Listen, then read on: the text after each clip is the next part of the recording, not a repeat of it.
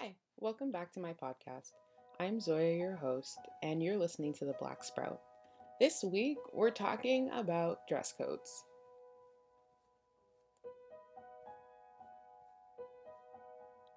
So, what even is dress codes? Basically, it's an accepted way of dressing for a particular occasion or for a particular social group. So there's an expectation that you look a certain way, there's a standard that's met, there are restrictions, and there are things that you can and can't do. And so let's be honest, dress codes have in return become something that affects different groups of people um, differently at different rates, right? So we have dress codes that are sexist, I mean, I remember I went to a uniform school for high school, so my experience with dress codes is is colored and like different by that. And a lot of the issues were around um, interpretation, right? My school would constantly tell us that like we weren't allowed hats because that was in the dress code, and then also be like you can't wear scarves but it's not in the dress code. And we're so heavily pointing to the dress code, but we're not following the dress code, but I'm being affected by this dress code. Kind of crazy. So we know that girls, for instance, are policed at a higher rate, and that just basically means that like people are watching them and telling them what they can and can't do. So dressing, you know, you hear the common statement about like, well, you need to cover up so you're not distracting boys. Okay, so if I run with you on this statement and we're worried about our effect of on boys, then possibly, I don't know, shouldn't we also be worried about the distraction that you saying I'm a distraction causes on me? I mean, if I have to leave my classroom so that I can fix my headscarf or I have to fix my outfit or whatever, or like not apply lip gloss in class because my lips are dry and because somehow it's a sexual act, me applying my lip gloss. Um, and if I have to stop all those acts so that I can live life, you're policing me. And even though in some respects I feel like, you know, we often sit and we're like, no, no, but dress codes are good. Like, what do you mean, Zoya? Like, come on, man. Are you serious? There's always an issue with something. You're always fighting about something. Well, listen, if you were the one who was being told that you couldn't wear so many things in different settings like all the time that like your identity is constantly being like combated you would be upset too. You would be upset too when you can see that other people aren't being held to the same standard that you are and that's often where i think the problem lies not in the standard itself but in the fact of who gets like affected by this standard who's being told what to do by this standard, who's the most influenced by these standards. And what do we often find? It's the marginalized people, right?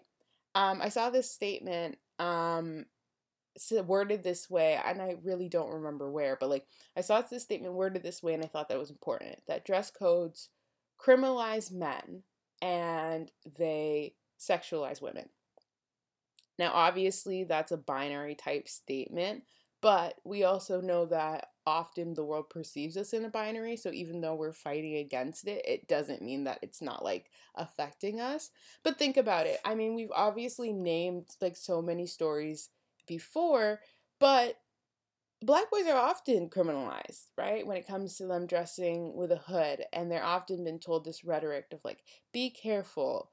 You know, you're not allowed to wear this, you should wear this, you shouldn't wear this. These are the things you should look out for and women are sexualized with their their dress code because it's often oh my gosh her shoulder is out why don't we fix the issue of predators and stop putting the blame on victims we're saying that it's your responsibility to work overtime and figure out whether or not um, your outfit will be a distraction and if it is, if, if somebody in this area or group is deemed that it is a distraction, they have the right to send you away or cover up your outfit.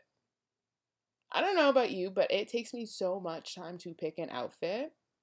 Ask any of my roommates or my friends. Um, it takes me so much time to pick an outfit. I put a lot of thought and consideration into what I wear and how I look and how I dress. I'm telling you, if somebody, if I had to put on one of them dirty, stinking tees over my shirt, because I decided I'm not wearing a bra because I shouldn't have to. And you've now told me that I need to. And you're trashing my outfit? I'm upset. You know what I also think is funny? This rhetoric around the mask, right? We often talk about our rights, what's owed to us, and what we deserve. And so we talk about that, but in the same conversation with mask, it is not somebody else's right to tell us what to wear. It's not distracting not to have some. I am distracted when I pull up in the elevator and there is an individual in the elevator already, right? Like I have to get to work, and so I take the um, the bus and then the train uh, or light rail train or whatever. But the point is, I take it and I take the elevators to get to the second story because, or the third story because I am not doing the little runaround like a little rat in that mall. Regardless, I take the elevator. But sometimes when I'm hopping on the elevator, first of all, they want to pack everybody in there like sardines. Like, I want to go back to when there was a limit. The elevator is full. We don't need to be shoulder to shoulder. Get out. Wait your turn. This, my friends, is the time where you engineers need to step up and speed up those elevators. Yes, there comes a point where we say that, yes, I think that you should consider people around you and that, like, care and consideration is something that is important. But you know what I think is more important? Not encroaching on other people. Do you want to know what I think is more important? Is that these codes or dress codes have been used to target certain people purposely. And so when these people speak out about it, it looks like they're the problem because you're just sitting here saying, well, don't wear that short skirt to school. But it's not really about the short skirt, it's about the principle behind the short skirt. That somehow that the male counterpart in my class's education is more important than my education, that I have to get up and leave to change my skirt because he can't focus. Instead of changing the framework around consent, where we say that why have we decided that an article of clothing has somehow indicated in, um, someone's like level of consent? Why is a teacher pointing out no, oh my goodness. I literally just had a moment. I remember we were having the discussion about like dress codes in school one time, and I kind of made that comment, and my teacher, who was a male, had kind of resented the statement, being like, Well, it's not fair of you to like ask that of me. I basically kind of said, Well, like, why is the teacher even looking, sort of point. They're like, Oh, you can't say that. And on one hand, I understand that, like, okay, like we have eyes and we can see. Like, obviously, I'm 21 now. Like, I get it. I have eyes and I can see, and that the child running around flaunting their sexuality, and I mean, like, exploiting, being exploitive. Like, they're being exploited. Like, you understand that. Like, hello, I'm sorry. Like, no offense, but the little kids running around on the teen screens having sex for TV show entertainment is weird and creepy. And the more you think about it, the more you should, like, consider that. And I would love if Netflix, so if you're listening, Netflix, you should. Netflix, you should listen to my podcast. But if you're listening Netflix, like pick a university story. I'm a university student trying to listen to university stories about university students. Why am I a university student watching stories about high school students doing adult content when you could have adults doing this adult content that you want? I am perplexed each time I see it. Um, I I think it's funny too. We dress codes, you know, we think about like clothes, but hair has often been dress coded and policed. I mean, I will never get over, and I will say this fact every minute that I can. You had to have a law in New York, the Crown Act in 2019, to tell employers that it is wrong to discriminate against people's hair. You had to have somebody tell you, we had to put in legislation, right? This act is hap- this thing is happening so much that we had to put legislation in place to say that it is wrong for you to not employ somebody because of their hair. And as much as um, I sometimes feel like not very strongly about issues, I think dress codes are wrong because I think that more often they than see how I can't speak. This is how you know I'm passionate about this. I think dress dress codes are wrong because more often than not they police groups of people and they do nothing to enhance the experience. We have dress codes in work, for instance, and it's kind of presented the idea where people feel afraid. I know that like times are changing, so I actually do know this, but like hesitancy with tattoos, for instance, or piercings, and we're like, well, I want to look professional. But what does professional really mean, even? And I don't mean that I'm going to pull up a definition and give you a definition. I mean, what does professionalism even mean? I spent this year working remotely, or sorry, the summer working remotely, even the year with schoolwork. But I spent the summer working remotely, and I was able to complete all my tasks in whatever attire I was in. And I mean that um, when there wasn't meetings, like the meetings, the um, dress code was sort of uh, business casual, but it wasn't too enforced. But for when I'm not in meetings, I'm in my own space. I am wearing whatever article of clothing, and I was still able to complete my assignments, my work, to the standard that it needed to be met at, if not above and beyond. Because you know your girl puts a little extra, little extra spice. No, I'm joking, but um, I'm not. I did good. I enjoyed that job. But my point is to say, nothing about my work changes. My quality of work doesn't change because I wore a tank top to set up at my computer. We've sexualized the body, and that is the problem. Because if we didn't sexualize the body, it wouldn't matter what was being worn because the work was done.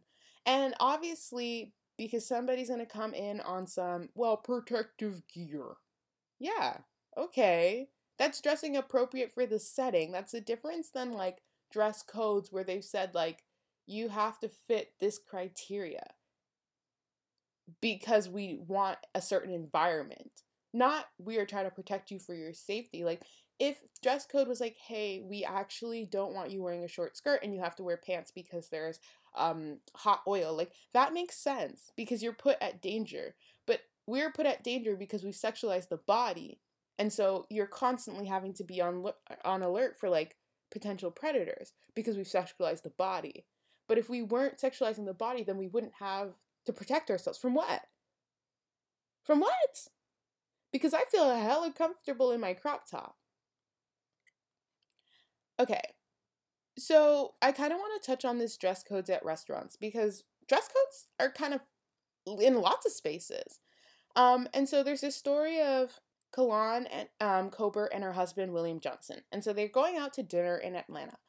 They're living the life. And they go to this restaurant for sushi and they're turned away. And when they're turned like question on why they're turned away, it's because the husband was wearing these Nike Air Force Ones. And now you're saying, okay, well, Zoya, that is the dress code. And if a restaurant says that's the dress code, well, Zoya, that is the dress code. And I hear you. I do. I hear you loud and clear. But what the the the restaurant also did was allow a white lady to sit at the bar with some sneakers. And so the same conversation that was being had at the front about sneakers not being allowed in the restaurant was the same situation that was already happening in the restaurant and that lady was being served. So Johnson was turned away, but the lady wasn't. And when it was pointed out that this lady is already seated and being served, she pointed out that, or sorry, not she, the assistant manager pointed out that her shoes were dress sneakers. Now, don't get me wrong, I know that rich, like super, super rich people have like an eliteness that it's like you don't know what clothes you're wearing and it's like so the regular regular person on the day would just be like they're wearing like a white t-shirt but people who are in their circles would know that they're wearing a white t-shirt from xyz but let's be honest that was not one of these situations because the owner was ready to call the cops was ready to call the cops on johnson and i laugh because of how common this is not because of its comedy it's irony it is irony that a woman can sit in the establishment and not pose a threat in sneakers, and that we've somehow coined this term that they're dress sneakers to make them different than these Air Force sneakers that this gentleman is wearing, who happens to be black. And then we get to the Zoya, you make race about everything. Zoya, everything you talk about is about race. Free yourself. No, free yourself actually educate yourself. Because the more you learn about the world and how these institutions at their foundation were put in place to stop people, how could you ever not want to break them down? Why would you ever not want to understand them? If you're enforcing a rule such as there are no sneakers at my establishment, then there are no sneakers at my establishment. Not that my white customers, clients, can't wear them or can wear them and my black ones can't. There's a problem with that. And so we use coded language, right? So that we can target certain customers, the black ones, by using words like no athletic attire.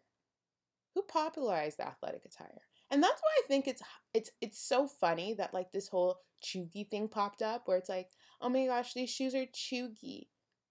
Why has these elements of like black culture have been like taken out adopted into mainstream media and then when they're tired of it they've like thrown it out and said like no one can wear it. It's it's over now. Or you have the sneaker you know um industry being like rapidly it's rapidly changed because of the way consumerism has happened. We've changed the way this scope is and then thrown back and said you're not allowed to wear it at our restaurants. We took your culture wore it when we thought it was cool and fashionable for our little concerts and performances and you know you got the little songs what my jay's on right? We've taken it and it was fun it was popular and then we've thrown it back in your face and said you're not allowed to come in our restaurants and wear these things. A jacket is required. Cocktail attire only. But we get to dabble in your culture. We get to dabble in your environments but we get to to box you out when we don't want to Anyway, it's not anyway, but I mean, anyway, I'm moving on to my next point. So, Reuben A. Buford May is the author of Urban Nightlife Entertaining Race, Class, and Culture in Public Spaces. And so, his book basically talks about how the targeting of Black patrons kind of happens in the 70s because we've been introduced this idea where we're not allowed to discriminate people based on their race anymore, at least not legally, not in the legal sense. But we do anyway. And so what we have to do is now find new ways of um, targeting people without overtly targeting them. So it's a secret. And so we invent dress codes. We've codified them and we said where you're only allowed cocktail attire and jackets. But what do we know? That we've created environments where people are not only separated by race but also class. So who are these people who are allowed to buy these cocktail attires? I mean, think about even functionality why would a family who doesn't attend, I don't know, like events all the time and their money is tight, they're living paycheck to paycheck. Like, yes, we say three months of rent, but let's be honest, that's not possible for everybody. And so you're with this um, family that's living paycheck to paycheck and they're supposed to have cocktail attire casually? Casually cocktail attire that they don't wear and they have bills that need to be paid. But you're only allowed in this restaurant if you have cocktail attire. We've created a divide. And, and who are these people who are in these positions and these jobs that have cocktail attire, attire? What's the demographic look like? And when you think about these things, you're realizing that these dress codes, they target specific people. And certain people are exempted from these dress codes, or certain people are barely affected by this dress code. If you have the money to literally, you show up at a restaurant and you find out, oh, I'm not allowed to wear these shoes, but you have the money to run across the street and go to the store and buy the shoes that are for the dress code, you, you, you're allowed in this like a little elite group. Your experience is now different. And then you have restaurants that make specific edits to their dress codes that allow for athletic wear before 10 p.m. And then they start banning it and they put in things like excessive baggy clothes who popularized those things? Who's known for those things? They point out things like your pants must be worn at the waist. Now, there's like a direct history of why, you know, pants and like sagging or whatever was even a thing. And I don't want to talk about it in like this episode per se. But, or I'm saying per se, babe's not talking about in this episode. But my point is, you're pointing out these dress codes. You have these specific language that you're using and who are these people that typically get targeted by it? If your large demographic, if there's a large demographic that are being targeted by these words, you're it's not a dress code, it's segregation, discrimination. And so these owners will point out that there there's a need for an upscaleness atmosphere or environment, but at the cost of what? To make your environment upscale, what do you have to exclude? Who do you have to exclude? How does that make you feel knowing that you're purposely excluding? When I found out that, and I know that they've recently changed their mandates or whatever, but it, it doesn't sit right with my soul anyway. When I found out that um, Abercrombie and Fitch's owner, like what, 10 years ago, had made the comment that he's like making clothes for popular people that look like him white, blonde. Sorry, I'm giving the characteristics of what he looks like so you know because he said looks like him. That's coded language. So if somebody looks like you, I'm going to now take the um, features of you and call them out. And I don't match those. So I don't look like you. You're white, you're blonde, you're skinny, you're middle. Well, he wasn't middle class.